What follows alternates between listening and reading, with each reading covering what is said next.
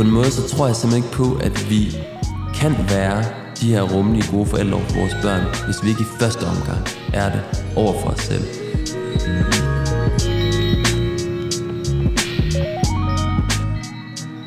Altså hjælper det mig virkelig at gå og sige det til mig selv, at jeg er en dårlig forælder? Er det virkelig sandt, ikke?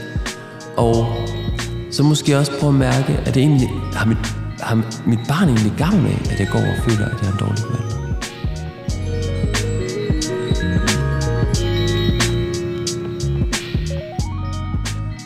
Velkommen til MomKind Podcast. I det her program, der taler vi om det nye forældresyn.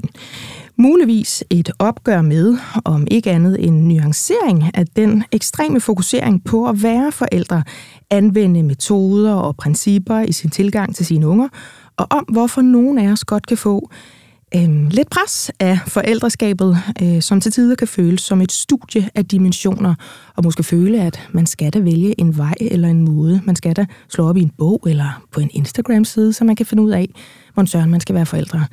Og så er der også nogle af os, der bare winger den og tænker, at det er så helt skidt. Det er det, vi taler om i dag, lige præcis om det her nye forældresyn. Og det gør vi med Frej Prahl, som er psykolog, parterapeut og skriver bøger om familielivet, parforhold, seksualitet, og som en del af os formentlig har set inde i fjernsynet. Velkommen til dig, Frej. Tusind tak skal du have. Frej, jeg har jo sagt på de sociale medier, at du var min Beyoncé. Ja. Min Beyoncé ud i de her emner, fordi du har det med at sige ting, som jeg synes kiler sig meget fint ned i den plæt af forsikring og sådan betryggende ord, jeg gerne vil have om mig, når jeg tænker på mig selv i forældreskabet. Mm. Og det ved jeg, andre også synes. Så jeg er glad for, at du vil være med i dag, og det er jo altså også dine tanker og holdninger, vi botaniserer i.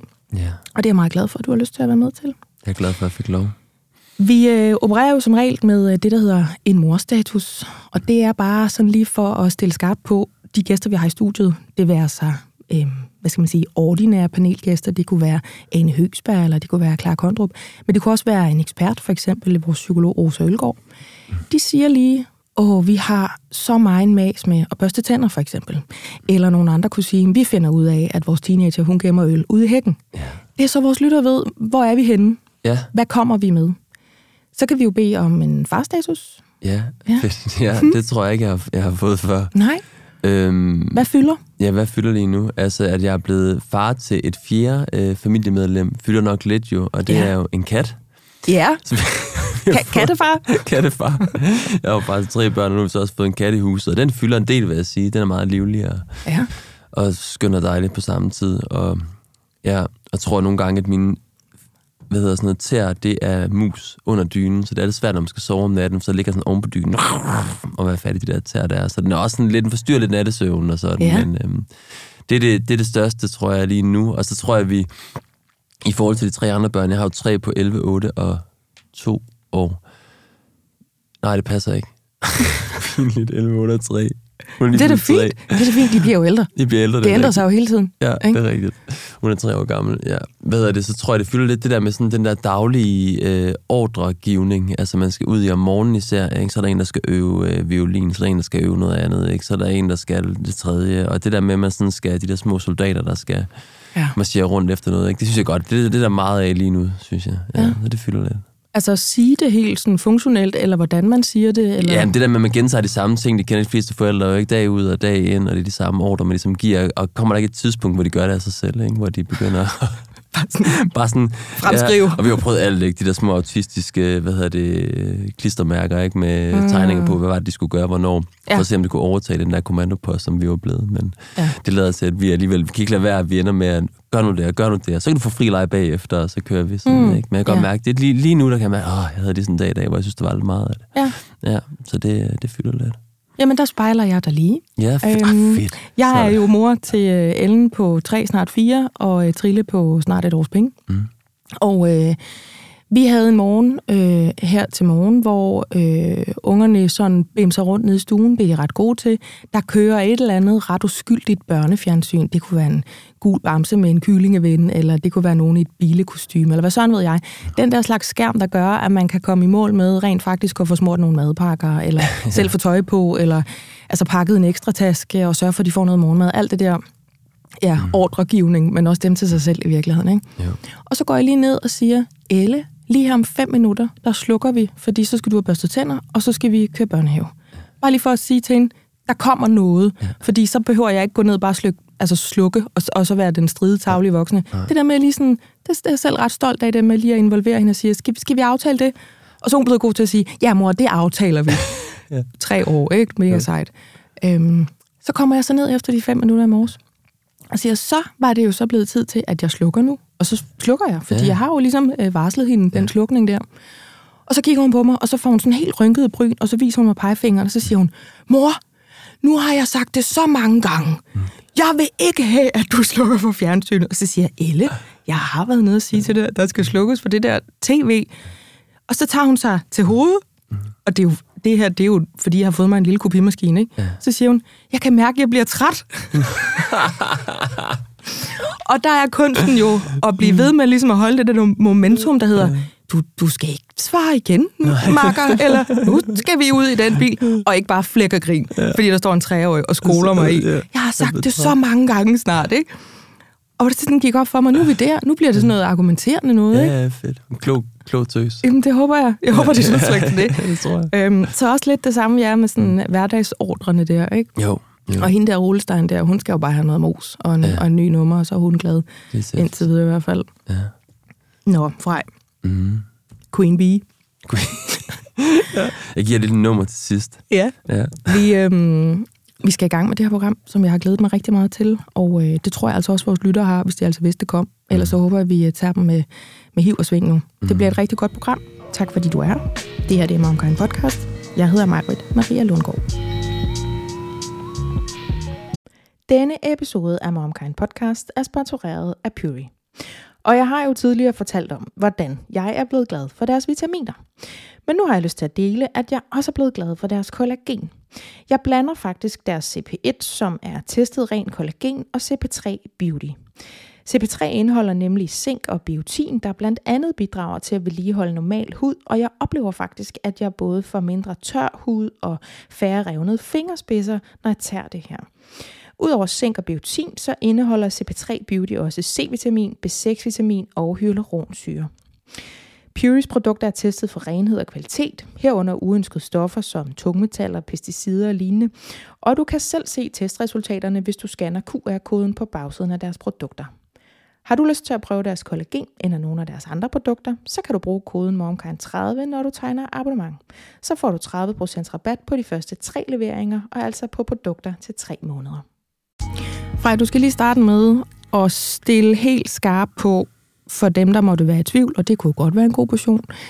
Hvad er det her nye forældresyn? Du lavede et opslag på Instagram om det, hvor du forklarede det, men for dem, der ikke lige har set det, hvad går det ud på? Det minder jo en lille smule om det, vi kender i forvejen, der hedder det nye børnesyn. Ja, måske sådan lidt både og, ikke? Fordi der findes jo det her børnesyn, som mange nok kender, det nye børnesyn, og der er jo forskellige meninger om, hvad det indeholder, det nye børnesyn, ikke? Men noget af det indeholder i hvert fald nogle fordringer om, at vi forældre skal være sådan mere rummelige over for vores børn, vi skal møde dem, være bedre til at møde deres følelser, vi skal undgå at skælde dem ud, vi skal undgå trusler, vi skal undgå konsekvenser. Der er en hel masse gamle ting, som hører det gamle børnesyn til, hvor børn og forældre jo ikke var ligestillede i virkeligheden, ikke? Som vi begynder at gøre op med, og mange af de her nye tendenser indfanger man så i et nyt børnesyn. Men for mange bliver det her nye børnesyn også til på en måde en umulig fordring, altså om at skulle gøre, eller være de her perfekte, rummelige forældre, som altid er i stand til at møde vores børn på den rigtige måde. Og så var det, at jeg har været sådan lidt optaget af, jamen okay, egentlig så har jeg ikke så meget imod det der, altså børnesynet, for jeg er jo også optaget af, at man skal kunne rumme sine børn, osv. Men jeg har været vildt optaget af, at det samme ikke har været gældende for forældrene. Altså de samme idealer, vi har haft i forhold til vores børn, har ikke været gældende for forældrene. Altså vi har ikke været i stand til at være rummelige over for os selv, eller kunne altså acceptere, at vi selvfølgelig også er begrænsede mennesker, der ikke altid kan være superforældre, altså over for vores børn. Og den ubalance på en eller anden måde var jeg optaget, derfor har jeg været optaget at skrive, hvor er det nye forældresyn henne? Ikke? Og så var det, jeg formulerede det her nye forældresyn, som netop var et syn på forældre, som altså begrænsede mennesker, som jo ikke altid kan rumme deres børn, som også kommer til at skille deres børn ud, som også har trusler i forskellige varianter over for deres børn, og som bruger, hvad der nogle gange er nødvendigt, for ligesom at få hverdagen til at glide så nemt som muligt.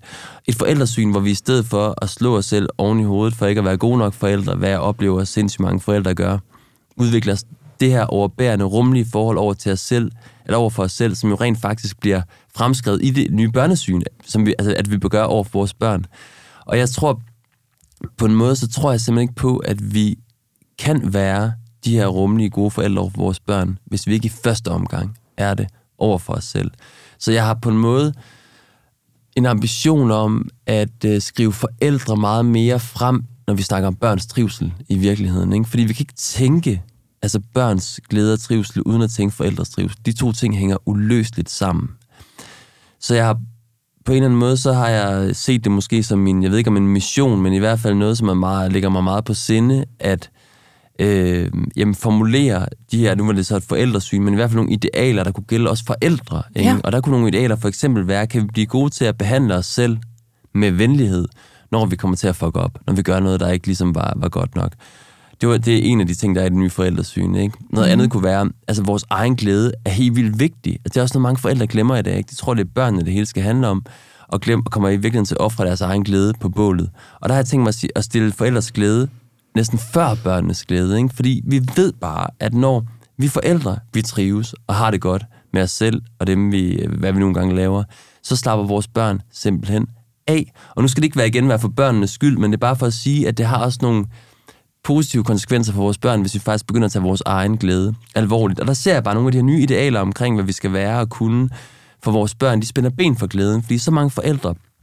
Jeg kan huske første gang, jeg hørte en mor, der kom ind og bare frej, altså i min praksis, ikke? Og var sådan, jeg har hævet stemmen over for mit barn, og jeg er sikker på, at jeg har givet ham sjæler, ikke? Fordi jeg googlede, hvad der skete, når man hæver stemmen, og så faldt jeg over en anden artikel, hvor der står, at man var sjæler, hvis man hæver stemmen, og altså forældre efter forældre kom ind til mig, og var tynget af en, for mig at se, overdreven skyldsfølelse, som hang sammen med det at være forældre, som i den grad sugede glæde, fornøjelse og trivsel ud af det at være forældre. Og de oplevelser, jeg havde med forældre der, de gjorde... Altså, jeg blev simpelthen nysgerrig på det. Jeg tænkte, hvad handler det om? Altså, hvor stammer den her skyldfølelse fra? Og hvordan kan vi formulere en anden tilgang til familie- og børneopdragelse, som er mere bæredygtig for forældre? Jeg sidder også og tænker på... Først så tænker jeg på det der med iltmasken. Det er jo sådan en fortærsket kliché, men man skal tage sin egen iltmaske på, og vi har også brugt det der udtryk, at ens børn svømmer i det vand, man efterlader sig.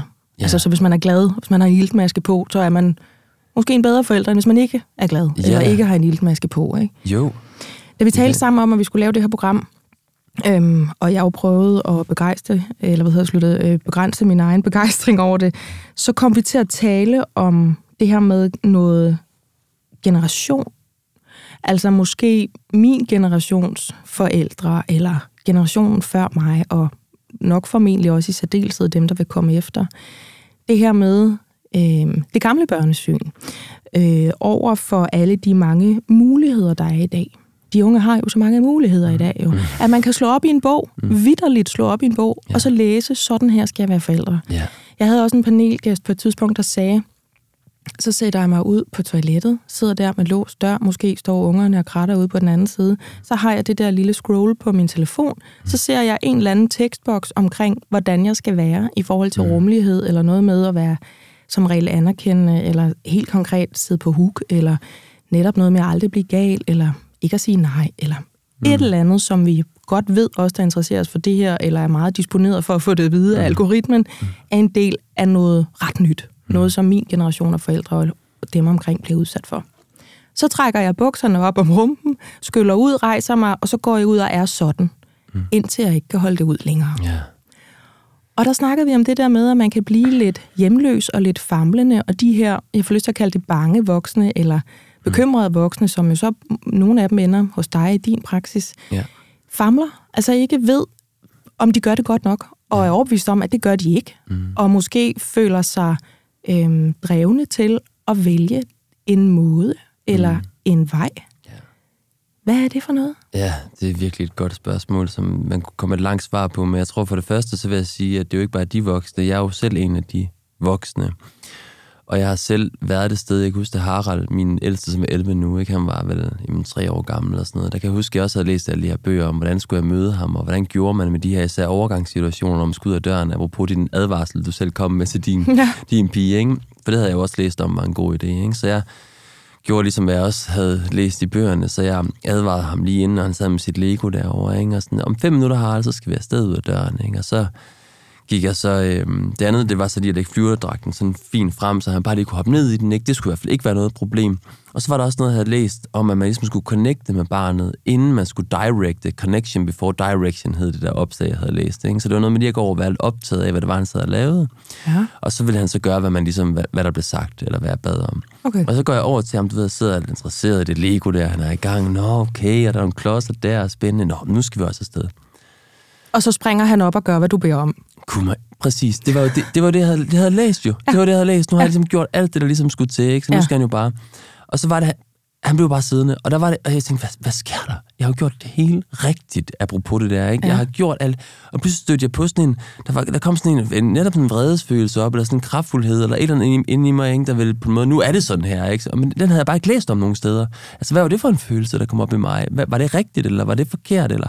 Altså, og der kan jeg huske, men jeg var så meget på gyngende grund, og der kan jeg huske, at jeg sådan begyndte at tænke om mig selv, så må der være noget i vejen med mig, eller der må være noget i vejen med et eller andet her, siden det ikke sker. Og sådan har rigtig mange forældre det i dag, de tænker, jamen nu har jeg jo gjort det på den her måde, og det virker ikke. Og så begyndte jeg at slå sig selv mere oven i hovedet, for at det ikke virker, for nu gør jeg det også på den her måde, ikke? Og jeg kommer måske også til at gøre det, som jeg ikke må, som er at hæve stemmen, eller blive rigtig gal, eller true, eller hvad sådan ved jeg, ikke? Alt det der. Ja. Og Der har vi et kæmpe problem, for jeg kunne jo mærke, at jo mere jeg pressede mig selv ned i den der form, som hun også beskriver hende, du refererede til tidligere, jo mere kunne jeg mærke, at jeg også på en måde begyndte at holde lidt mindre af min søn. Og det tog jeg alvorligt, for der kunne jeg mærke, at jeg blev simpelthen vred på ham. Hvorfor skulle han have den her magt over mig? At jeg skulle passe mig selv ned i alle mulige former for at være en god nok far for ham. Ja. Og da jeg begyndte at mærke det, at mine følelser for ham blev vanskelige ind i det, jeg tænkte, at jeg bliver simpelthen nødt til at droppe det her. Det kan simpelthen ikke være rigtigt. Og jeg kan huske, at han da kiggede på mig, og så spurgte han mig sådan, far, er du sur nu? Og det var jo, altså den der maske, jeg sådan havde puttet på, ikke? For jeg måtte jo ikke rigtig være sur, men jeg var jo sur, ikke? Altså virkeligheden var, jeg var sådan, men jeg burde ikke. Og så kommer det sådan ud subtilt, eller i sådan nogle fornemmelser, som er meget vanskeligere at afkode, også for et barn i virkeligheden, ikke? Ja. Og i virkeligheden meget mere, end hvis jeg bare havde ligesom hævet stemme, eller hvad det nu var, jeg havde gjort naturligt. Og det var der, jeg begyndte at skrive først om vreden i familien, ikke? Og sidenhen bare hele familiesystemet, og hvordan kunne vi skabe mere plads til de her forældre, vi nu engang er, med alle de følelser, vi nu engang har, og så hjælpe vores børn med at håndtere de forældre, i stedet for at forestille os, at vi forældre hele tiden skal lave os selv om, for det tror jeg grundlæggende ikke, vi kan, og når vi prøver på at gøre det, så kan jeg bare se, at det skaber alt muligt giftigt i relationen til vores børn. For hende, du snakker om der, eller mig selv, der er jo så mange, der gør det. Vi er så ydrestyret i dag. Vi prøver med alle mulige sætninger. Og den sætning, han skal bruge, eller jeg skal lægge ansigtet i de her folder, ikke? Fordi så kan han virkelig forstå det. Og det bliver manipulerende, og det bliver uigennemsigtigt, og det bliver bare, jeg tror meget mere på, at vi skal tilbage til noget, der er mere sådan autentisk, selvom det ikke altid ser så glansbillede-agtigt skønt ud. Du kaldte det blandt andet dit opslag, altså teksten dertil, det her med, at man kunne skuespille, altså for sine børn, at man kunne, hvad stod der, skuespille som omsorgspersoner, eller som værende en bestemt forælder. Yeah. Og den ramte mig ret meget, fordi jeg har nogle gange tænkt, hvis jeg stiftede bekendtskab med en af de her metoder, trending, eller efterhånden en gammel version af det, der er jo nok at vælge imellem, så jeg tænkte, jamen det lyder jo alt sammen fornuftigt nok, det gør det meste af det jo, hvis man lige køber ind på det, og sætter sig ordentligt ind i det. Og så jeg tænkte bagefter, og hvor er det dejligt, hvis der er nogen, der kan det der, som ikke rummer de følelser, som jeg næsten kan få, bare jeg læste eller hører det. Fordi jeg bliver vred, eller utålmodig, eller irritabel, eller er træt på et bestemt tidspunkt, eller hvad søren ved jeg. Så hvad skal jeg gøre med det, hvis jeg ikke må det? Altså skal jeg så gøre mig umage for at blive et andet menneske, eller må mine børn døje og slæve med, at det nogle gange var mig, de fik som mor, hvis jeg bare er mig selv? Ja, det er i hvert fald det indtryk, mange får, når de læser de her ting. Jeg vil ikke sige, at det altid bare står i de her opslag eller i bøgerne, men der er mange, der får det indtryk der, at de bliver nødt til på en måde at anstrenge sig for at være nogle andre end dem, de er. Og det er en mission, der er fuldstændig dømt til at mislykkes for fuld smadre. Altså, fordi vi kan godt undertrykke nogle følelser, og vi kan godt gøre nogle ting, men det flyder bare ud et andet sted. Altså, det kommer bare ud i et fravær, det gjorde det for mit vedkommende. Ikke? Når Harald kommer og vil lege med mig, ikke? Så var jeg sådan lidt, jeg havde ikke lyst til at lege med dig lige nu. Altså, fordi jeg var stadig vred. Jeg havde ikke fået ligesom, luft for den der vrede der, for jeg troede ikke, jeg måtte være vred. Ja. Og det bliver meget svært at gennemskue, så det kommer ud alle mulige andre steder, men vi lægger bare ikke mærke til det, og så tror vi kan sætte hak derhjemme ved. Nå, men så har jeg da været en god forælder i dag, ikke? Fordi nu har jeg gjort sådan der, jeg har gjort, som der blev sagt. Og det er super ærgerligt. Altså, jeg tror... Klart, nogle metoder kan hjælpe med at komme i kontakt med en form for autenticitet. Det tror jeg faktisk godt, at de kan, når jeg begynder at lære. Jeg kunne huske, at læse Jesper Juhl. Og meget det her med jeg. Du skal sige, jeg vil have, du gør sådan og sådan. Ikke? Og det der ord jeg, synes jeg godt kunne hjælpe mig lidt i kontakt med mig selv. Ikke? Altså, hvad var det jeg, Frej, hans far, Haralds far, ville med ham? Det synes jeg var godt. Men mange af metoderne kommer desværre til, som du selv er inde på, at give os en ny maske på, i virkeligheden, så vi bliver endnu sværere at læse, endnu sværere at forstå, hvad er det egentlig for nogle forældre her. Men jeg tror, det er vigtigt for mig at sige, at når forældre jo alligevel gør det her, når de spiller det her skuespil, så gør de jo i den bedste mening. Altså, de gør det, fordi de gerne vil gøre det allerbedste for deres børn, og de er bare overbevist om, at de ikke selv, som dem de er gode nok for de her børn. Og der tror jeg... Er det den generationsting der? At det er svært at skue bagud fra noget, man selv kom fra, fordi vi sådan næsten har vedtaget på nationalplan. Det var den gamle ordning. Altså, vi er opdraget på den gamle ordning. Nu overgår vi til noget nyt og bedre, vi er blevet klogere, og det er jeg jo all about. Altså, jeg er da også en helt anden forældre, end mine forældre var. Ja. De gjorde det bedste, de kunne, og det bedste, de vidste, og efter bedste evne og alt det der. Ja. Det gør jeg også. Jeg gør det bare anderledes. Ja. Men er det noget med, når man så skuer tilbage og tænker, hvis jeg skal hive noget op af rygsækken nu, for 30 år siden, så er det ikke noget, jeg har lyst til at anvende i dag. Så må jeg vælge noget af det, der er på hylden nu. Og der står 27 forskellige glas opdragelsesmarmelade. Så skal jeg først bestemme mig for, hvad for en det skal være. Ja. Og så skal jeg passe ned i den, og der skal låg på, og den med undertryk og kogevand og alt det der. Ikke? Altså helt med på det der med, at man kan godt abonnere på noget af det. Mm. Der er jo masser af ting, man kan tage lidt af det og lidt af det. Så kan man sådan gøre det til en version, man kan bruge til noget. Mm. Men er der ikke et eller andet i det der med, at vi har fået, eller lad mig hellere sige, taget på os en opgave, i forhold til, hvad vi kom fra. Altså, vi er midt i et eller andet oprør eller opbrud i forhold til, hvordan vi håndterer vores unger, kvæg, hvordan vi selv blev håndteret. 100%, det er vi, men der er bare sket så meget med vores, altså med samfundet eller verden, altså over den her generation her, som gør, at de her ting er anderledes. Og jeg tror, en af de ting er jo, at vores viden om børn er eksploderet, altså på de her generationer. Ikke? Vi ved alt muligt om, hvad der kan skade vores børn, og hvad der er godt for vores børn, og så videre. Ikke? Hele udviklingspsykologien og alt det har taget enormt meget fart, der er blevet populariseret, kommet ud i bøger og alle mulige steder. Mm. Og så er der sket noget andet vigtigt, og det er vores forhold til skyld, vil jeg sige. Og det er ikke, fordi der skal nok mere en generation tilbage, men alt, hvad der handler om religion herhjemme, er for de flestes vedkommende blevet afviklet. Ikke? Der er ikke længere en eller anden større metafysik, vi kan give skylden for, at noget ikke går, som det skal gå. Altså, vi har kun os selv at give skylden. Og vi har ikke bare skyld for vores egne liv, os forældre, vi har også skyld i vores børns liv lige pludselig. Og jeg tror ikke, man skal underkende lige præcis det fænomen, fordi hvis man virkelig tænker, at jeg er skyld i det hele, altså som forældre, hvad jeg gør eller ikke gør, det definerer mine børns skæbne, så er det da ikke så mærkeligt, at man søger efter det bedste glas marmelade. Altså, og prøver at gøre alt, hvad man overhovedet kan, for at gøre det så godt som muligt. Ja. Og der tror jeg, at vi har brug for, på en eller anden måde, nok ikke en ny religion, for det tror jeg ligesom er færdigt, men... Nogle ledere eller sådan noget? Jamen, jeg ved ikke, hvad det er. I hvert fald nogle at fordele. Altså, i hvert fald forstå, at alt ikke er vores skyld. Altså, fordi... Jeg tror, diagnoser for eksempel, jeg tror, en af grundene til, at de er blevet så populære også, altså, det er, at de jo også på en måde siger, det er ikke bare din skyld. Dit barn har måske også noget medfødt, altså med ind i verden, som ikke handler om dig. Det tror jeg faktisk er virkeligt, altså at børn er jo også resultatet af, både deres genetik, ikke, men jo så også deres kammerater og alt det andet, de nu møder derude, og pædagoger og lærere og hvad der nu er. Vi skal blive bedre til at fordele ansvaret for vores børns udvikling ud over nogle flere mennesker. Og så tror jeg virkelig, vi skal blive gode til som forældre, fordi altså, hvis vi ikke skal knække nakken på det her, så skal vi på en eller anden måde have vi skal have nogle hvad skal man kalde det, nogle mål for, altså hvornår er nok, for det er som om, vi kan aldrig sætte det der flueben. Mm. Du kan aldrig vide, hvornår har jeg gjort det godt nok som forældre. Det ved du ikke. Altså, er mit barn blevet selvrealiseret nok? Er mit barn blevet, altså hvad det er fået en profession, eller whatever, eller omgangskreds, eller hvad det nu er, jeg ønsker for mit barn, ikke? Er det, når de er 18, eller 25, eller når de selv går på pension, eller hvor er vi henne, for man kan sige, og det klarede jeg. Og det klarede jeg, præcis. Ja. Altså de der, det er jo umuligt at sætte det der endelige hak, og det gør jo også, at det bliver umuligt, at man bliver ved med at have den her følelse af, at man ikke er i mål, men det er aldrig godt nok, ikke? Og det er jo ekstremt stressende, og det er jo derfor, mange forældre kommer til at lide af det her forældreudbrændthed, vi snakker om i dag. Altså simpelthen næsten en diagnose for, at forældre knækker nakken, fordi idealerne er simpelthen uoverskuelige, de er fuldstændig grænseløse. Og der tror jeg, jeg prøvede at eksperimentere med en anden målestok for, hvornår vi lykkedes. Og det kalder jeg, at man skal lytte efter sin egen glæde. Altså hvornår begynder jeg som forældre at mærke, at min indsats med mine børn går ud over min egen trivsel og min egen glæde. Altså når jeg begynder, jeg kan mærke, nu har jeg kørt den til så mange forskellige ting og sager, eller nu begynder jeg at overhøre mit eget nej i relation til dem, ikke? Jeg begynder at tillade en adfærd, de udviser over for mig, eller hvad det skulle være, som jeg dybest set ikke har lyst til, og jeg kan mærke, det slider på mig. Så skal jeg begynde at tage alvorligt. Så er jeg begyndt at nå en grænse, fordi jeg tror simpelthen, at noget af det værste, der kan ske for børn i dag, det er, at de faktisk kommer til at tage gløden ud af øjnene på os forældre. Altså, at de kommer til at sætte os på et arbejde, som de jo ikke har bedt os om at være på.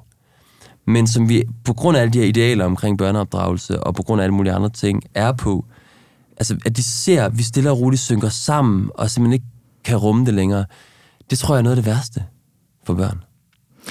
Jeg spurgte jo på Instagram op til det her program med dig, Frej, om der var nogen, der havde et lille indspark, et lille input, noget de gerne ville spørge dig om.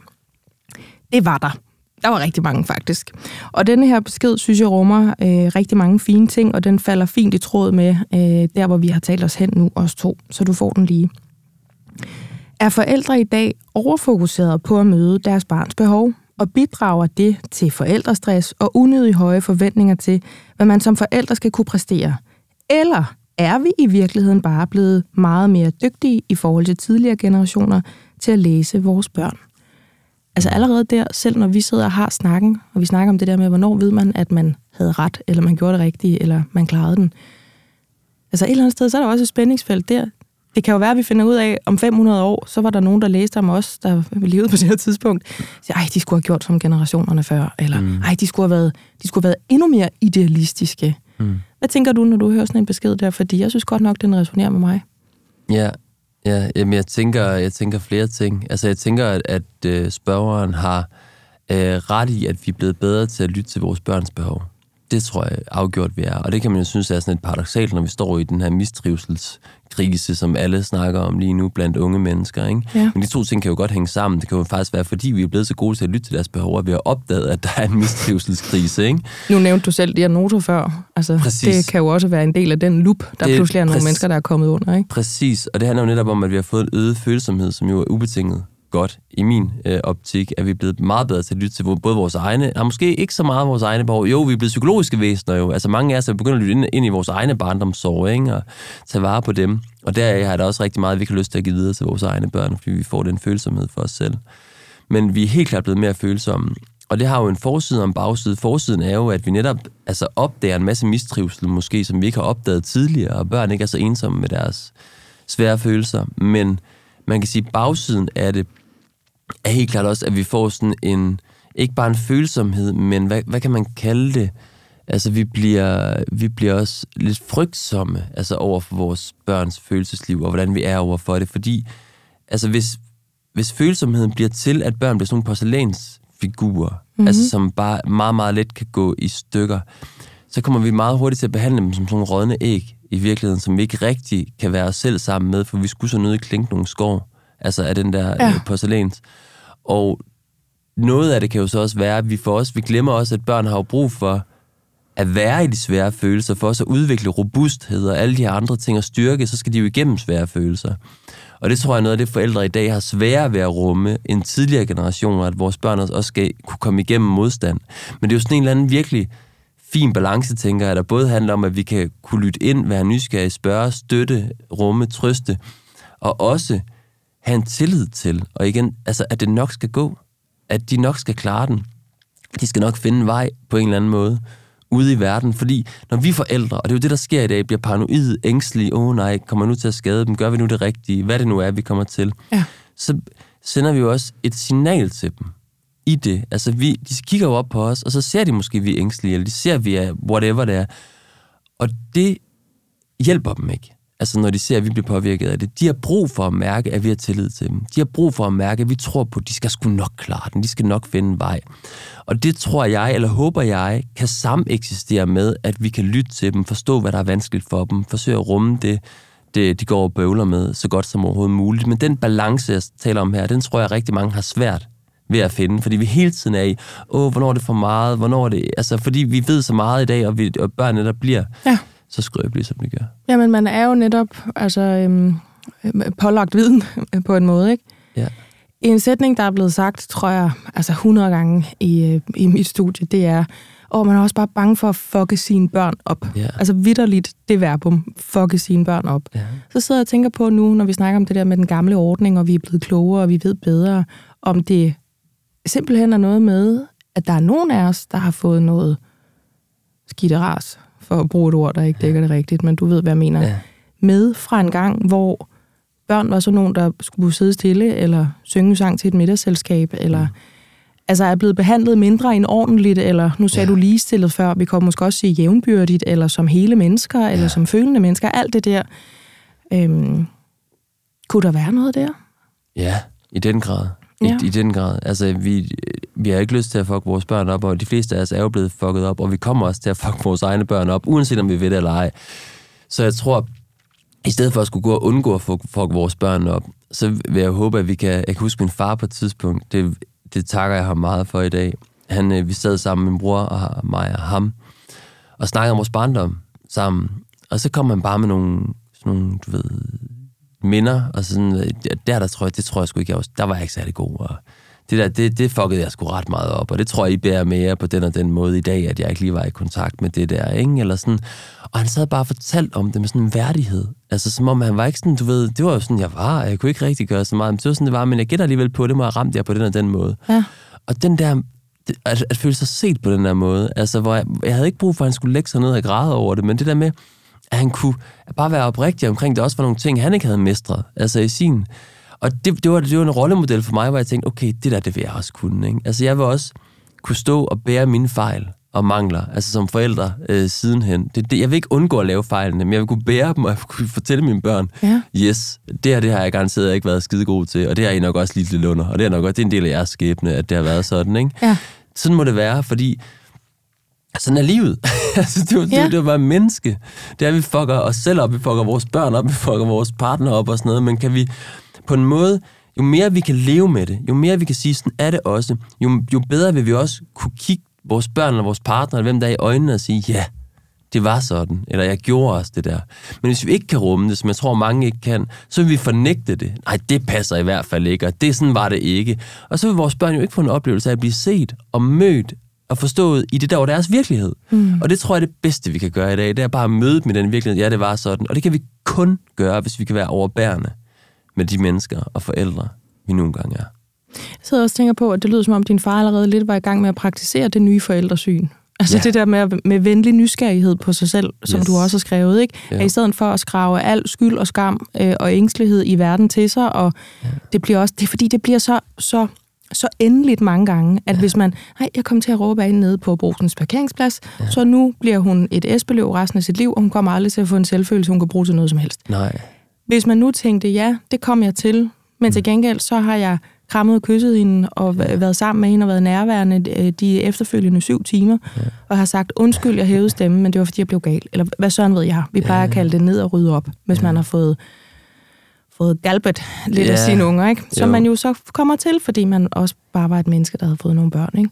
Jo, og fordi... Jo, men også bare igen, det kommer også nogle gange til at lyde, som om, at det ikke må være der, det der. Vi skal også nogle gange tænke på, at vi er 5 forskellige mennesker hjemme også med 5 forskellige viljer, der vil alt muligt forskelligt. Hvis folk skal være sådan lidt autentiske, så kommer der jo sværslag. Altså, selvfølgelig gør der det, og det er jo ikke noget, man skal... det er også for meget, og det er også virkelig ked af, og det er jo... Altså, det er også en del af livet, altså, med de her konflikter, og jeg tror også, vi skal på en måde kunne omfavne det lidt mere. Altså, der var også en far, der sagde til mig på et tidspunkt, at han havde råbt af sit barn og sådan noget, han følte det virkelig som en falliterklæring. En falliterklæring? Hvor har du fået den idé fra? Er det en falliterklæring? Altså, det er noget af det mest, altså i min verden, naturlige verden, at vi bliver nødt til at markere netop her tæller ikke længere, eller jeg vil have det der, ikke? Og det er ligesom, det er noget af det mest naturlige verden, at børn udfordrer det, fordi børn skal jo finde ud af, hvor går det henne, og altså, selvfølgelig skal de det, og de skal jo mærke også, hvad vil vi have, og hvad vil vi ikke have. Selvfølgelig er der vrede i det, og selvfølgelig er der alt muligt i det. Så jeg tror, på en eller anden måde, så skal vi have et mere afslappet forhold til alle de der også kraftfulde følelser, som vi forældre kan have. Og i stedet for, at jeg netop dømme det, kan jeg så være sådan lidt mere nysgerrig, hvis jeg oplever, det sker igen og igen selvfølgelig, ikke? Og det bare stikker af for mig. Hvad er det, som er for meget for mig? Hvad er det, jeg ikke rigtig vil have? Eller, altså, klart, have den nysgerrighed, sindssygt godt, men mange går netop ind, som du siger nu, og dømmer det, og nu kommer jeg til at snu, jeg har skadet mit barn for evigt, ikke? Og man tænker alle de der ting. Og igen, jeg kan jo ikke sidde og sige, at du ikke har skadet dit barn. Det kan jeg jo ikke sige, for det aner jeg ikke, om du har. Altså, den usikkerhed skal vi på en måde lære at leve med. Men hvordan kan vi lære at leve med den usikkerhed, så den ikke tager livet fra os? Altså, det er det, jeg er ude på. Fordi når jeg ser forældrene, den måde, de håndterer den der usikkerhed på, det er ved netop at lægge sig ned på knæ og gøre alt, hvad de kan, og reparere. Og det, der er rigtig meget af det, der er smukt, men der er også meget af det, der er alt for meget. Altså, virkelig alt for meget i forhold til deres børn, og hvor børnene næsten kan få indtrykket af, nu skal de hjælpe forældrene, ikke? Fordi det der forældre bare er nede på knæ, ikke? Og kan overhovedet ikke holde ud det, man har gjort over for sit barn. Det er barnet grundlæggende ikke tjent med, det er forældrene heller ikke. Mm. Så jeg er mere optaget af, okay, ja, der var et eller andet lige der, det var sgu ikke så godt, eller sådan noget, ikke? Hvordan kan jeg også udvikle en overbærenhed med mig selv i det, sammen med den der nysgerrighed, der kan hedde, kan vide, hvorfor jeg blev sådan der, kan vide, hvad det handlede om. Forstår du, hvad jeg mener? Ja. Ja. Så det, ja. Jeg tror, at...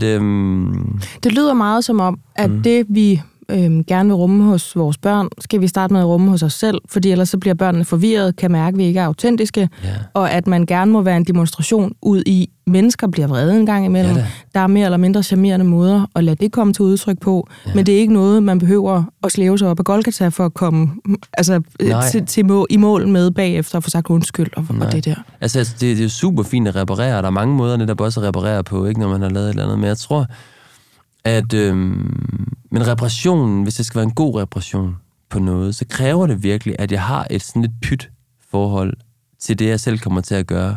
Altså, fordi hvis jeg virkelig slår mig selv oven i hovedet, hvad mange gør, når de ligesom har lavet fejl, så vil reparationen næsten altid have karakter af, at barnet også skal hjælpe med at bære vægten af det her følelsesliv, jeg ikke rigtig selv kan bære lige nu. Forstår du, hvad jeg mener? Man hænger lidt i kontakten. Og du skal sige til mig, at det er okay. Præcis. Ja. Uden at man siger det direkte, så ligger det på en måde sådan implicit i alt det, der ligesom er, ikke? Jo.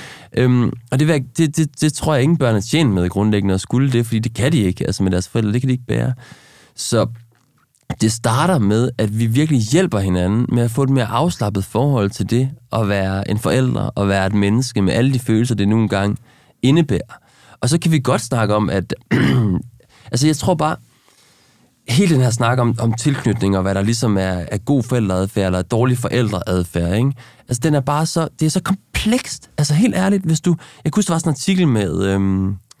med Sten Sisgaard, nu kan jeg ikke huske, han hedder til fornavn, en af børneforskere, ikke, som havde den her overskrift i Politikken, ikke, hvor der står et eller andet med skæld ud, at man bliver, skæld ud skal forbydes, eller et eller andet i institutioner. Ikke? Og så gik jeg ned og læste artiklen, og så jeg, at der var sådan en reference til nogle kriminelle, der var blevet skældt meget ud som børn. Ikke? Og så var man jo hurtigt til at sige, okay, så var det jo nok, fordi de var blevet skældt ud, de var blevet kriminelle. Ikke? Og så sidder forældre og tænker, shit mand, skal jeg mit barn ud, ikke? Så bliver de jo kriminelle, hvad sker der? Ja. Og da jeg så kiggede så på den forskning, der lå bagved, og så var det rigtigt nok, de var blevet skældt meget ud, de der unger der, men de havde også fået mange tæsk. De havde også oplevet mange svigt, ikke? De havde også haft, der var et kæmpe fravær af beskyttende faktorer, som var det, du var inde på før, som var tilknytningspersoner, man var tryg ved, nogen, som holdt af dem, som de stolede på og havde tillid til. Dem var der ingen af. Mm. Kunne det tænkes, at det havde noget med det at gøre, at de var blevet kriminelle, ikke? Altså, når vi laver de her årsagsvirkningsslutninger, ikke, så udlader vi så meget. Altså, det er så komplekst, det her.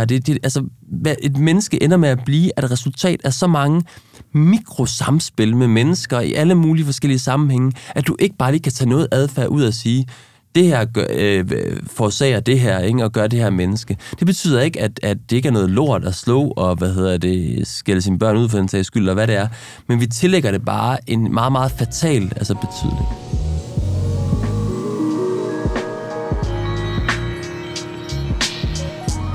Jeg ved, du opererer med det her med at one size fits all. Altså hvis man tager en bog ned fra hylden og læser om den her metode. Ja. Vi nævner ikke nogen, fordi så er der ikke nogen, der føler sig trådt på. Folk må praktisere, hvad de har lyst til. Her prøver vi at række en hånd til dem, der sidder og dirrer, fordi jeg kan ikke spille den her rolle, eller jeg kan ikke forstå, hvordan I andre kan, eller jeg tror, jeg har ødelagt mine børn. Mm. Det er til dem, det her program, ikke? Og så siger du, det der ville være rigtig godt, det var jo, hvis man kunne få input, eller råd, eller ro, eller måske nogle gange trøst, fra nogen, der var tæt på en. Ja. Bogen kender dig ikke, men hvis nu der var en nabokone, eller ham nede i lejligheden ved siden af, måske endda nogen, der havde børn på samme alder som dig, så kunne I rende rundt sammen og være hinandens village, som det jo hedder, ikke? It takes a village, eller en vineyard, alt efter hvem man er. Og det kan man bruge til noget, fordi der er en socialiseringscirkel der, som... Yeah. Er det den sekundære, eller hvad kalder vi den? Det ved jeg ikke, men jeg tror bare, hvis man vender lidt på hovedet, så er det nok også, fordi vi mangler lige præcis de der cirkler, at vi har brug for de der bøger der, ikke? Vi er jo netop blevet individualiseret og lever i vores egne små bobler rundt omkring, ikke? Og derfor har brug for de her råd og vejledning og bøger og hvad der nu ellers er. Ja. Så det ville være skønt, hvis vi kunne gøre det sådan, at vi kunne åbne mere op og ikke være så blufærdige i forhold til vores eget forældreskab. Ikke invitere flere ind, som ligesom kunne spejle og hjælpe og støtte. Ja. Og hvis vi har en partner, så er det jo også et ret oplagt sted at starte. Problemet er bare netop, hvis man har en partner, i min egen oplevelse, det er, at man ofte oplever sig dømt af sin partner. Altså, man oplever faktisk ikke den her hjælp og trøst og støtte, som man kunne ønske sig. Men hvis man evner at skabe en samtale i sit parforhold for at starte der, ikke? Hvor man netop kunne... Altså virkelig videre af, okay, det er så sensitivt det her. Altså det er virkelig følsomt område, så jeg har først og fremmest bare brug for at høre, at du er pissegod, ikke? Og jeg gør det skide godt, og hvad det nu er, man har brug for at høre. Og så derefter måske have brug for nogle konkrete indspark, eller hvordan gør du, eller hvad er det, du gør, der ligesom virker med vores unge, ikke? Altså det synes jeg, det kunne være rigtig godt. Ja, så når jeg fortæller dig det her, jeg gjorde, som jeg allerede selv har skyld, skam og knude maven over, så behøver du ikke at tilføje til den, for jeg står allerede og bakser med den. Præcis. Du skal komme over til mig, og så skal du lukke armene om mig, og så skal du sige, men de er jo også nogle røvhuller en gang imellem. Ja. Eller hvad det nu er, der virker hjemme hos jer. Præcis. Og så kan vi tage den bagefter. Yes, ikke? Og især mange mænd siger faktisk ikke særlig meget lige her. Altså der er rigtig mange mænd, har jeg oplevet, som faktisk har lyst til at åbne op omkring noget, de bøvler med ungerne, men oplever sig allerede så meget på udebanen i forhold til forældreskabet, at de ikke har lyst til at snakke om det, for de ved alligevel, de bliver overøst netop med gode råd, eller hvordan de nu skal håndtere de der børn der. Så især mænd oplever, at jeg har virkelig brug for at blive favnet her, og for at vide, prøv at høre, hvis du har et eller andet, så bare kom med det. Jeg skal nok lade være med at øse en masse ud over dig. Jeg vil bare gerne lytte til, hvad du ligesom kæmper med i det her. Ja. Det kunne både være nabokonen, men det kunne også være nabomanden. Det kunne sagtens også være nabomanden. Ja. Farsel. Har jeg jo set, det bliver kaldt nogle steder. Jeg har snakket os hen til en besked, også her fra Instagram, i anledning af Queen Bees besøg, som både botaniserer lidt i det, vi lige har talt om, men den bringer os også lidt videre. Der står, kan I snakke om det intense, isolerede og paranoide forældreskab, vi har i Vesten? Jeg er nybagt mor, og jeg har så svært ved at være i den rolle, som vores samfund har sat os forældre i. Jeg synes, det er en kombination af risikosamfundet, der skaber angst i os forældre, og så den deterministiske forståelse af forældreskabet, hvor vi tror, børn bliver dybt traumatiseret, bare vi hæver stemmen. Og så selvfølgelig kombineret med, at kernefamilien lukker sig om sig selv, og manglen på store, forpligtende fællesskaber. Det er de tanker, jeg gør mig for tiden, og jeg føler mig magtesløs og ret ensom i det. Ja, det var meget godt sagt, vil jeg sige. De ord kunne også være kommet ud af min mund. Hvad var spørgsmålet egentlig? Altså, hvad var hendes... Jamen, det er sådan set, har vi skabt et intenst, isoleret og paranoid forældreskab i Vesten, hvor vi går rundt i vores egne bobler og tror, vi hver især, husnummer ved husnummer, lejlighed ved lejlighed, ødelægger vores børn i hemmelighed, fordi ingen er gode nok. Ja. Jeg tror, at det er jo nok... Jeg tror, at for det første, så ikke i Vesten, det er nok lidt for bredt, jeg vil sige, middelklassen. Har gjort det. Jeg tror, det er et middelklassefænomen, det her. Du vil ikke se det sådan ude på landet, tror jeg ikke, der er helt de samme, havde det endnu, forestillinger om det. Men middelklassen har det helt klart på den her måde, at vi er blevet enormt paranoide, usikre og frygtsomme, vil jeg sige, i forhold til forældreskabet. Og meget, hvis man skal opsummere, lidt negativt motiveret, ikke? Det handler om, hvad der kan gå galt, på en eller anden måde, ikke? Og vi skal gøre alt muligt for, at det ikke går galt, apropos det her risikosamfund, hun snakker om. Og det, jeg håber sådan, vi kan formulere en helt ny måde at være forældre på, som handler om, hvad kan jeg godt lide? Hvad synes jeg er fedt at gøre, som være positivt motiveret. Ja. Det er en helt anden måde at gå til forældreskabet på, i stedet for det at undgå alle mulige ting, og nej, og skulle gå rundt i verden på den måde. Hvad synes jeg egentlig er fedt? Et tillidsbåret forældreskab, ikke? Der handler om, du finder din vej i livet med de skrammer, jeg nogle gange selvfølgelig kommer til at give dig skat, fordi det gør jeg da, selvfølgelig kommer jeg til det. Og ikke mindst et nysgerrigt forældreskab. Altså et forældreskab, hvor jeg er optaget af, og tænker, hvordan kan jeg vide, hvorfor jeg er sådan, og også nysgerrig på mine børn selvfølgelig, hvordan rammer jeg mine børn, og hvordan er jeg med dem, men jeg tror bare ikke på, at den nysgerrighed på vores børns følelsesliv, og hvordan vi rammer dem, den er bæredygtig, hvis vi ikke har fundet en måde at slippe for den her indre dommer og de her hardcore idealer. For jeg kan ikke leve med, hvordan jeg påvirker dem. Jeg kan ikke leve med en viden om, hvordan jeg påvirker dem, hvis jeg samtidig har en hardcore indre kritiker, der bare slår mig oven i hovedet og fortæller mig alt det lort, jeg har fucket dem op med, så snart jeg finder ud af, hvordan jeg påvirker dem. Forstår du, hvad jeg mener? Ja. Så vi skal på en måde, for mig at se, så har vi ikke angrebet nældens rod. Altså, vi skal starte med den indre kritiker, vi skal starte med det her absurde skyldspørgsmål, som mange forældre, de sidder og kæmper med. Og når vi har fundet ro med det, når den indre kritiker har fået ro ind i os, når vi har forstået, og det er en længere terapeutisk proces jo i virkeligheden, men man kan jo starte med bare lige at sætte sig ned og så mærke efter, hvad er det egentlig, den der indre kritiker forsøger at gøre? Og når man har fundet ud af det, så vil de fleste jo sige, jamen den vil jo bare gerne gøre mig til en skidegod mor eller en skidegod far. Den vil bare have, at jeg ikke taber brikkerne så voldsomt eller så tit, eller ned i remaneseren på mine år. Præcis. Ja. Og hvis man lige der, og du kender den vel også, eller kender du den, eller har du en indre kritiker med i dit forældreskab? Nej, ingen som helst. Nej, jeg er fuldstændig guldfisk. Alt hvad jeg gør er perfekt. Nej, for pokker. Altså, jeg har da den der, Felice-bæltet i mental forstand, ikke? Hvor man lige giver den et hak hver dag. Yeah. Til gengæld, så er det egentlig lykkedes mig at være ret tilgivende over for mig selv. Yeah. Men jeg tror også, at jeg har, og det skal jeg ikke kunne vide, hvor det kommer fra, en eller anden ro omkring. Yeah. Vi er sgu nok okay. Yeah. Altså, ikke for at blære mig i et program, der handler om, når man har svært ved det, men, men bare for at tone rent forlag, ikke? Yeah. Men jeg mærker den jo alligevel, og nogle gange kan jeg få sådan en helt meterskyld og skam over, at jeg ikke bruger en eller anden metode. Yeah. Det er jo også en ting, at jeg bare winger den med fastelavns på eller iPads, ikke? Ja, men kan du mærke, hvad det... Altså, hvis du sådan skal spørge din indre kritiker, hvad den vil dig, altså, hvad vil den der? Hvad tror du, den håber på at få ud af de anstrengelser, den kommer med? Men så tror jeg, det er sådan noget med... Så siger jeg til mig selv, at den skyld og skam, der melder sig, er en rettesnor, som jeg på sådan helt næsten sådan gammel religiøs vis kan bruge til noget. Yeah. Altså, at den vil fortælle mig, hvordan jeg opfører mig bedst muligt. Okay. Men den hjælper mig bare ikke ret meget. Altså, den er ikke så opbyggelig. Den gør egentlig, at jeg har mindre mod på at gøre det, jeg ved, jeg gerne vil. Yeah. Fordi jeg allerede føler, at jeg er noget skyldigt mere, end jeg har gjort noget skyldigt, hvis man kan sige det på den måde. Det forstår jeg godt. Ja. Så du har jo allerede fanget den der. Altså, men jeg tror, det er vigtigt, at hvis man forældre kan sidde ligesom dig nu, og bare mærke, okay, jeg kan godt se, hvad den gerne vil. Den vil jo egentlig bare gerne hjælpe med den der rettesnor der. Altså, giv mig en rettesnor i forældreskabet. Ja. Men den hjælper mig egentlig ikke. Altså, hvis man kan få den dialog op og køre med den indre kritiker, ikke? Ja. Altså, jeg kan faktisk godt se, hvad du gerne vil. Så er der mange indre kritikere, de føler sig mødt. Ej, tak, fordi du så, hvad jeg gerne vil. Det var faktisk rart, at du så det. Og også blive informeret om, at du faktisk ikke hjælper med det, du gerne skulle hjælpe mig med. Ja. Det tror jeg er ret vigtigt, for så det vil nogle gange gøre, at de kan slippe en lille bitte smule mere, de der indre kritikere. Og så kan nogle gange, så kan der melde sig noget andet, og det er sådan svært at skelne, så det er jo sådan en ordting, det her, ikke? Men fordi mange tænker, hvad så? Jamen, er vi så bare ligeglade, hvis vi ikke længere har de her indre kritikere? Nej, det er vi ikke, fordi samvittigheden vil vi altid have. Og der er forskel på samvittighed, og så den der skamfølelse, der kommer, når vi ikke føler, vi er slået til.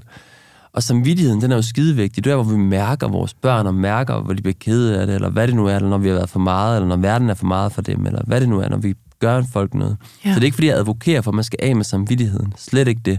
Men jeg advokerer for, eller jeg tror faktisk på, at når vi får et mere afslappet forhold til os selv, og får et mere overbærende forhold til os selv, og det er jo noget andet end retfærdiggørelse. Det er meget vigtigt at sige det, fordi hvis vi sidder og retfærdiggør os selv, at han er fandme også en lille møgung, han har kraften fortjent det, eller hvad det nu er, vi kunne tænke om vores børn, så er det et forsøg på at undslippe i virkeligheden, først og fremmest den der skamfølelse, der kan overmande os, men vi kommer også til at slukke for samvittigheden, i det vores egen samvittighed. Ja. Så hvis vi i stedet for, når vi oplever noget, eller gør noget voldsomt, eller hvad det er, så har det her øver os i at have et venligt forhold til os selv bagefter. Der er min erfaring, så vil der blive mere plads til en oprigtig samvittighed, som vores børn faktisk kan bruge til noget. Ja. Ja. Og det tror jeg, så jeg tror, vi har et stort opgave foran os med den der indre kritiker der. Ja, ja. Men det lyder da som et oplagt sted at starte. Er det den, du hiver frem i folk, når de lander hos dig inde i din praksis? Er det den, ja, vi starter med at besøge? Altid næsten. Ej, meget ofte, vil jeg sige. Ikke? Ja. Altså alle mulige variationer af sådan indre dommer. Altså den er virkelig, virkelig hardcore for de fleste. Mm. Og mange begynder at opdage, når de virkelig går på opdagelse i den, hvor ondt den gør. Altså, hvor meget tid de bruger på den, ikke? Og jeg har jo variationer af folk, der kan ligge ud under bruseren, ikke? Altså næsten i fosterstilling, fordi de har det så svært med sig selv. Til andre udgaver og mørke tanker, man kan have om sig selv, ikke? Men alle sammen variationer af den her indre dommer, der siger, at du er simpelthen ikke god nok, du burde ligesom være bedre, du burde tage dig sammen. Og det er klart, dem bliver jo fodret af de idealer, vi har snakket om nu, men vi skal også passe på med ikke at give dem for meget magt, fordi den indre dommer er ofte en, du har haft med helt fra barnsben i en eller anden udstrækning, ikke? Som, fordi du er blevet fucket op. Fordi du er blevet fucket op, præcis. Og den har tidligere ved at hjælpe dig med at prøve at være en god udgave af dig selv, sådan at du var en, folk godt kunne lide og holde af og synes om osv. Så den har virkelig ville være en god ven hele vejen igennem. Ja. Og den har været der, den er ofte meget gammel, altså eller ung, eller hvilke ord man bruger om det. Men når vi så lever i en verden, når den kommer ind i en verden, den der indre kritiker, hvor vi bliver bildt ind af det skæbnesvanger, det med vores børn, og vi skal virkelig passe på og sådan noget, så er det jo bare guf for den. Den tager bare det hele ind, ikke? Og så bruger den det til at sige, nu er der igen noget, du bare overhovedet kan finde ud af. Ja. Og nu går det ud over dine børn, det kæreste, du overhovedet har. Ikke? Nu har den fået, det er jo så sårbart, altså at have en indre kritiker med ind i forældreskabet. Men det er jo også det, jeg sidder og tænker på, at det er jo altså virkelig guf for det der sådan det mørke, og det der skyld og skam, og alle de andre ting, vi har talt om, der kan skylle ind over det, fordi det er jo alligevel de færreste ting, vi skatter højere end ansvaret for vores børn, og hvordan de har det, og vores egen sådan, skal vi kalde det røv i bukserne, i forhold til forældreskabet, ikke? Helt klart. Så det er der, den melder sig. Det er der, den melder sig. Og i forhold til det mørke der, det er ret interessant, ikke? Fordi det er jo lige præcis i forældreskabet, mange for første gang virkelig står ansigt til ansigt med de her mørke sider i sig selv. Altså sådan nogle sider, man overhovedet ikke anede, man ligesom indeholdte, men som bliver sådan tryktestet frem i mødet med de her børn, som man gerne vil være så god overfor. Så jeg tror også, hvis man nu kunne tage det som en udviklingsrejse i også at omfavne flere mørke sider inde i sig selv. Ja, jeg synes både det er super fedt forældreskabet, men hold kæft, mand. Ja. Hvor er der også bare mange mørke tanker, både om mig selv og mine børn, for den sags skyld, med ind i den her pulje. Jeg ville sådan ønske mig, at man kunne tage det som anledning til at sige ja til det også, fordi vi kan bare, jeg har jo set det masser af gange, når man tør det, og se det i øjnene og være sammen med alle de der mørke sider i en selv, så fylder de heller ikke så meget længere. Jeg synes, jeg hører dig være ret omsorgsfuld over for den der, hvad skal vi kalde den? Hvis vi nu forestiller os, at alle de her nye metoder, som for mange af os er svært at leve op til, og det er ikke dem, vi er, og det er svært at skuespille og sådan noget, så kan det næsten blive det her green card til skyld og skam og... Man bliver altså udfaset af gruppen, og jeg får tanker som sådan noget som morpolitiet, eller ingen må vide, hvor meget iPad han ser, fordi altså, det der er jo forsket i, det alle lyver, når de bliver spurgt, hvor meget skærm deres børn ser. Ikke? Så hvis nogen siger 2 timer, så kan du regne med, at det barn ser 4 timer. Yeah. Det er sådan ligesom den ene del. Der, man kan hurtigt komme til at føle sig utilstrækkelig. Yeah. Men jeg synes, du har, og du retter mig jo selvfølgelig, hvis jeg tager fejl, en i hvert fald retorisk omsorg lige nu for, at det nye forældresyn er ikke kvæg det gamle børn eller det nye børnesyn, lige så vel et green card til, at så kan man bare sjaske rundt eller være ikke ansvarsfuld eller nej. Altså forstår du hvor jeg vil hen, at det det du vil er ikke alle forældre er bare gode forældre, du kan gøre fuldstændig som du vil. Nej. Altså det er jo sådan noget, hvis der er nogen der virkelig kommer til tastaturet en gang imellem, hvis vi har lavet et program, hvor vi siger du gør det godt, du er god nok, så kan der godt finde på at være nogen, der skriver, nej, det er du faktisk ikke, når du gør sådan og sådan. Mm. Så du er ikke ude på at lave sådan en one-size-fits-all-godkendelse af alle. Mm. Hvad er det egentlig, du allerhelst vil ende med at indprinte folk, der sidder og hører det her og tænker, det der nye forældresyge, det lider lidt mere tilnærmeligt end det nye børnesyn? Ja, det er et virkelig godt spørgsmål. Altså, jeg tror ikke, jeg er ude i sådan et eller andet med, nej, at det er bare super, du gør det bare godt nok og sådan noget, ikke? Fordi jeg gør det jo ikke selv altid godt nok, og det er jo mange af dem omkring mig, der ikke gør det godt nok. Mm. Hvordan kan vi leve med, at vi ikke gør det godt nok? Altså, jeg tror, det er det, jeg er inde i, ikke? Og hvordan kan vi leve med at være dem, vi er? Og igen, dem vi er, og nu kommer vi måske til keywordet, ikke? Fordi du kan bare slappe af at være den, du er. Jamen, hvem er vi egentlig? Altså, når vi sidder her, sådan noget af det mest naturlige verden også står og siger, det kan vi bare snakke om. Det kan man sgu da ikke. Altså, det er jo, hvem er vi? Vi er jo hele tiden i gang med at blive os. Vi er jo nok ikke nogen, men vi er hele tiden i gang med at blive noget. Og jeg tror, hvis man kan på en måde være lidt nysgerrig ind i, man kan vide, hvem jeg er i dag, eller sådan noget, ikke? Og hvem er mine børn i dag, og hvem er min partner i dag. Altså, forstår du? Ja. Altså, så, og på en måde være sådan åben over for, at men jeg tror bare, at der er noget med nysgerrighed. Det er i hvert fald sådan en keyword for mig, og det er jeg håber, at forældre kan gå meget fra den her meget dømmende, og at vi er aldrig godt nok, og du er også for dårlig, og mine børn er for dårlig partner. Altså, det prøver at være nysgerrig, gad vide hvorfor, eller gad vide, hvordan det og det kan være. Altså, det er sådan noget, jeg virkelig håber på, fordi så kan vi, altså, der kan vi flytte noget. Altså, det er ikke bare alt håb er ude. Præcis, der er alt overhovedet ikke ude, ikke? Men altså lige nu, det er rigtigt nok, jeg er måske lige i tiden, der er jeg sgu ret sådan temperamentsfuld. Sådan er jeg i hvert fald lige for tiden, ikke? Og det er sådan en far, du har fået, ikke? Jeg er ret temperamentsfuld, og det er ikke så sjovt for dig at danse med den far lige for tiden. Det kan jeg egentlig godt forstå, ikke? Fordi jeg er sådan lidt, forstår du, hvad jeg mener? At man, det tager brøden af meget af det, at man kan stå ved, altså, jo, klart, stå ved det, man er lige nu, men også være nysgerrig på, jamen, det kunne da godt være, at jeg er noget andet i morgen. Det ved jeg jo ikke, altså. Eller hvad der gemmer sig under det her. Det er også det der med at sige, jeg er bare vred, for eksempel. Jamen, er du sikker på det? Kunne det være, der gemmer sig noget andet ved siden af den her vrede, eller under den her vrede? Forstår du, hvad jeg mener? Jamen, det er lige før, du næsten siger, at det første skridt til at ændre sig er at kende. Ja, ikke? Præcis. Det er da sådan en gammel læresætning for jer psykologer. Er det ikke det? Jo, super spot. Jo, præcis. Nå, tak skal du have. Ja, jo, accepter det, der er. Du kan ikke komme videre, før du accepterer det, der er. Fuldstændig rigtigt. Altså, lige nu, der er sådan her, ja, det er rigtigt. Altså, og man øver sig at stå ved det. Altså, at stå fast på det også. Ja, det er rigtigt. Ja. Altså, sådan er det. Og så kan man begynde at blive nysgerrig på andre dele måske, der så også kunne være, eller kunne komme, eller kunne blive. De fleste ved det jo også, hvis de gør det i en sur periode. Bare det der med at sige til familien, jeg er sgu lige sur i øjeblikket. Og så sidder alle, vi skulle alle sammen lidt sure lige nu. Altså, bare det at få det ud, der kan man næsten mærke, at der kommer bevægelse. Ja, det er altså, det der flokdyrsmentaliteten, ikke? Det er dejligt. Det er nemlig dejligt. Altså, der sker der er flere til at bære det også, altså i flokken. Og så jeg tror meget på det med at kunne øve sig at stå ved netop, at man er den der forældre, man nu engang er lige nu, men selvfølgelig med en nysgerrighed på, at det kan bevæge sig steder hen. Og så synes jeg også, du var sådan helt kirkegårdsk omkring det. Altså, jeg tænker på den der gifter, eller hvad, du vil fortryde det uanset hvad. Ja. Altså den der med, uanset om du var en af dem, der gjorde det, og nu var det i citationstegn, rigtigt. Ja.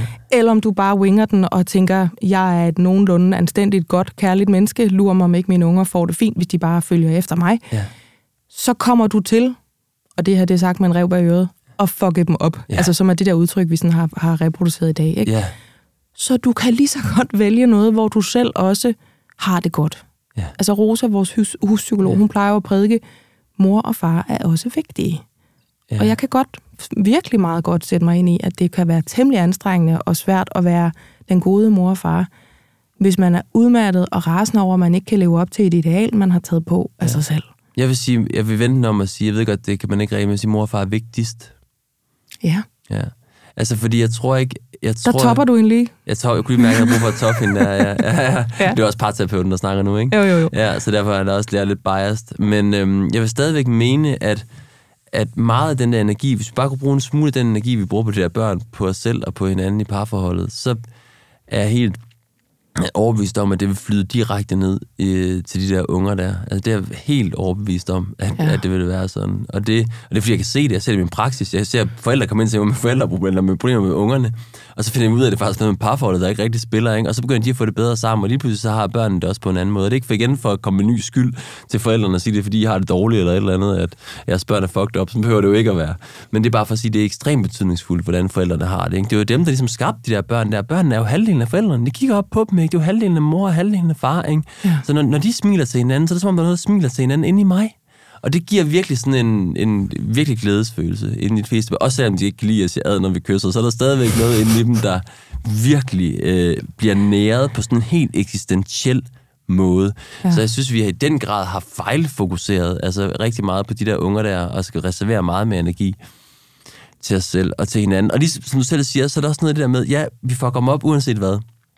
Og kunne vi så ikke også nyde rejsen? Altså derhen i stedet for at gå og være ærgerlig over, at vi fucker dem op. Altså, enjoy the view, for pokker. Enjoy the view, ja, det er rigtigt. Ja. Jeg har fucket op, det er fuldstændig. Altså det, sådan må det være. Og med det sagt, det kan jeg mærke, det er vigtigt også at få sagt. Ja. Altså, vi mener jo ikke fucker op på den måde, hvor det er altså gravitasen er til stede.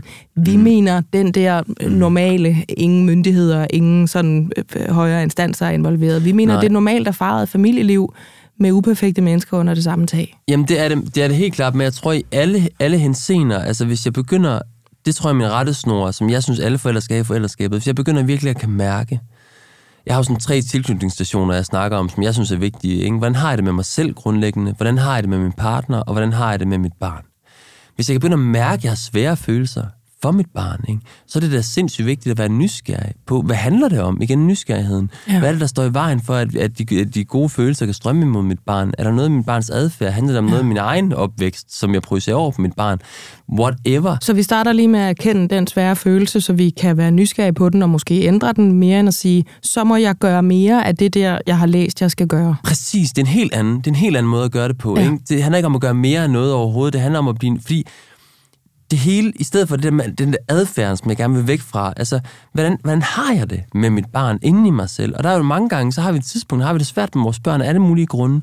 Og det synes jeg, vi skal begynde at være nysgerrige på at tage alvorligt. Altså hvis vi har det sådan, det synes jeg alle forældre, uanset hvor graverende det er i, så skal man det tage alvorligt, at man har det svært med sit barn på den ene eller den anden måde. Og det kan man jo få hjælp af sin partner, sine veninder, eller en psykolog, eller en terapeut, eller hvad det er til, og kan finde ud af, hvad der står i vejen. Har jeg for høje idealer? Det kunne være en grund til det. Er der noget, der gør, at jeg ikke får sagt stop til mit barn, eller nej til mit barn, når jeg har brug for det? Eller handler det i virkeligheden om, at jeg har det svært med noget inde i mig selv? Altså, er det noget i mit eget liv? Er jeg stress? Har jeg for travlt?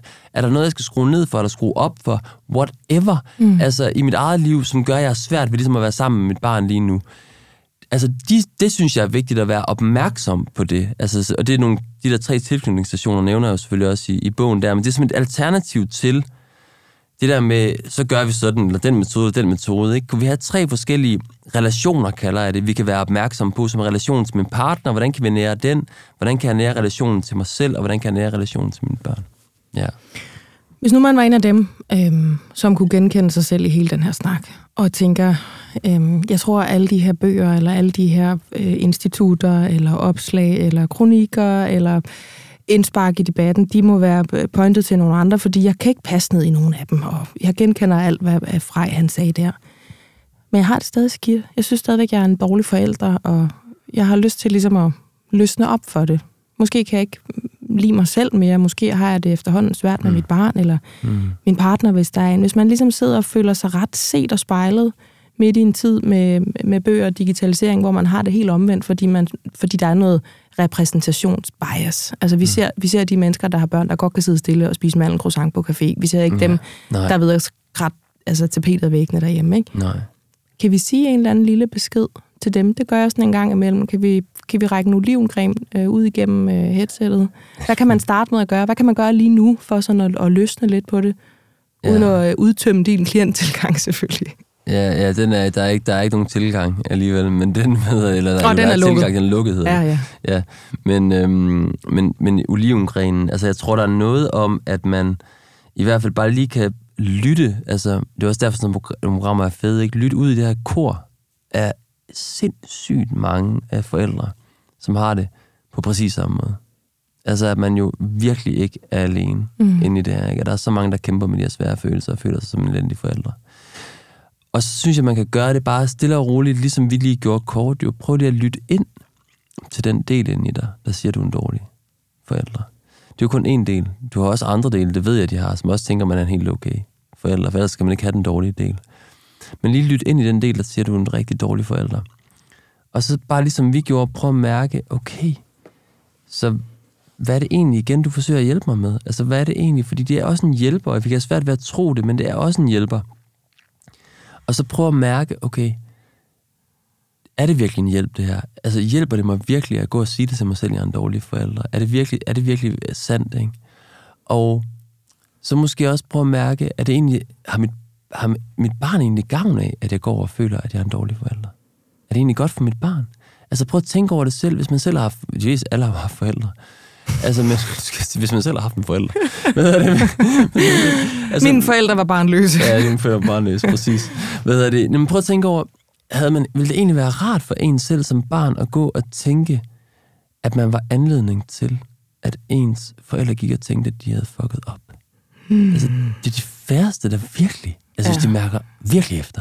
Ja, for der er vist noget med, at børn er præpareret på den måde, at de vil i udgangspunktet rigtig gerne have en virkelig god connection til deres forældre. Præcis, og de vil for alt i verden jo ikke være det der der er på forældrene, og som giver dem fornemmelsen af, at forældrene ikke lykkes. Det tror jeg simpelthen ikke er sandt. Så hvis man kan nå derned, hvor man kan mærke, det er simpelthen ikke, det er dybest set ikke i mine børns interesse, det her. Det er det virkelig ikke. Og så tror jeg også, der er noget, der handler om, man skal virkelig, og det lyder igen poppet måske, men tage sin egen glæde virkelig alvorligt. Altså det handler om virkelig at tage alvorligt. Jeg bliver nødt til at være glad på den her rejse, eller tilfreds i hvert fald. Altså måske ikke glad, men tilfreds i hvert fald. Ja. Nyde udsigten. Ja, det skal simpelthen være vigtigt for mig. Altså, det skal være simpelthen så vigtigt for mig, og hvis det ikke er vigtigt nok for mig, så vil jeg heller ikke føre det ud i livet. Og så må jeg jo på en måde gøre det, der skal til, og så har mennesker jo de rammer, de har. Det er klart, at nogen har brug for at ændre og sprænge de rammer, de er i, og gøre noget helt andet, fordi de er kørt fast, og de lever et lorteliv efter nogle lorteværdier, som de dybest set ikke kan se sig selv i. Ikke? De lever for at betale alt for mange biler, og alt for stort hus eller et eller andet, ikke? Og det har de dybest set ikke lyst til, og de vil leve på en helt anden måde, og så er det det, man må tage alvorligt. Altså, fordi det kan der også godt være noget i.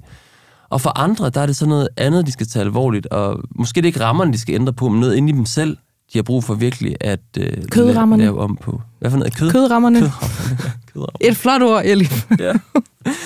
Ja, det er nogle store ting jo, så det er bare for at sige, det er jo nemt nok at sidde og sige, nu skal folk bare tage det alvorligt og gøre sådan ting. Nej, men det var bare for sådan at give en lille, fordi hvis man føler sig mødt af noget, og nu har jeg alligevel lavet en god spand fuld af de her programmer, så ved jeg, at folk synes, det er så læks i kassen. Når man lige, du ved, det her kan du gøre allerede nu. Lidt ligesom, når man hører nogen snakke om bækkenbundsøvelser, så sidder rigtig mange, der har haft en vaginal fødsel lige og laver dem lidt. Også nogen, der ikke har haft en vaginal fødsel.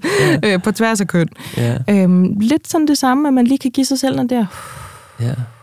Jeg tror også, man kan bare lige sidde, man kan jo bare lige lukke øjnene en gang, og så kan man forestille, at man står med sine egne forældre i ryggen, og bedsteforældrene, og så står der sådan en uendelig lang linje af forfædre, kan man sige, ikke? Altså, som har overlevet generation efter generation, og født børn, og ført dem videre. Så står man selv som spydspidsen for alle de der mennesker, har selv ført et barn videre. Hvis man sådan kigger lidt tilbage, kan man så få øje på, at man måske har gjort det lidt bedre, eller altså end sin egen forældre måske. Ja, måske kan man se, at de måske også har gjort det lidt bedre, end det de selv er rundet af, hvis man bare lige bruger sin fantasi lidt. Og hvis man så samtidig ved, at det er meget svært faktisk at forandre sig selv, sådan helt grundlæggende fra generation til generation, kan man måske også glæde sig en lille smule over de små ting, man faktisk har gjort anderledes. Altså det håber jeg virkelig, fordi vi mangler at forstå forskellen, men der på kommunikationen, vores hjerne, altså de her ting, vi kan lære at forstå med hovedet,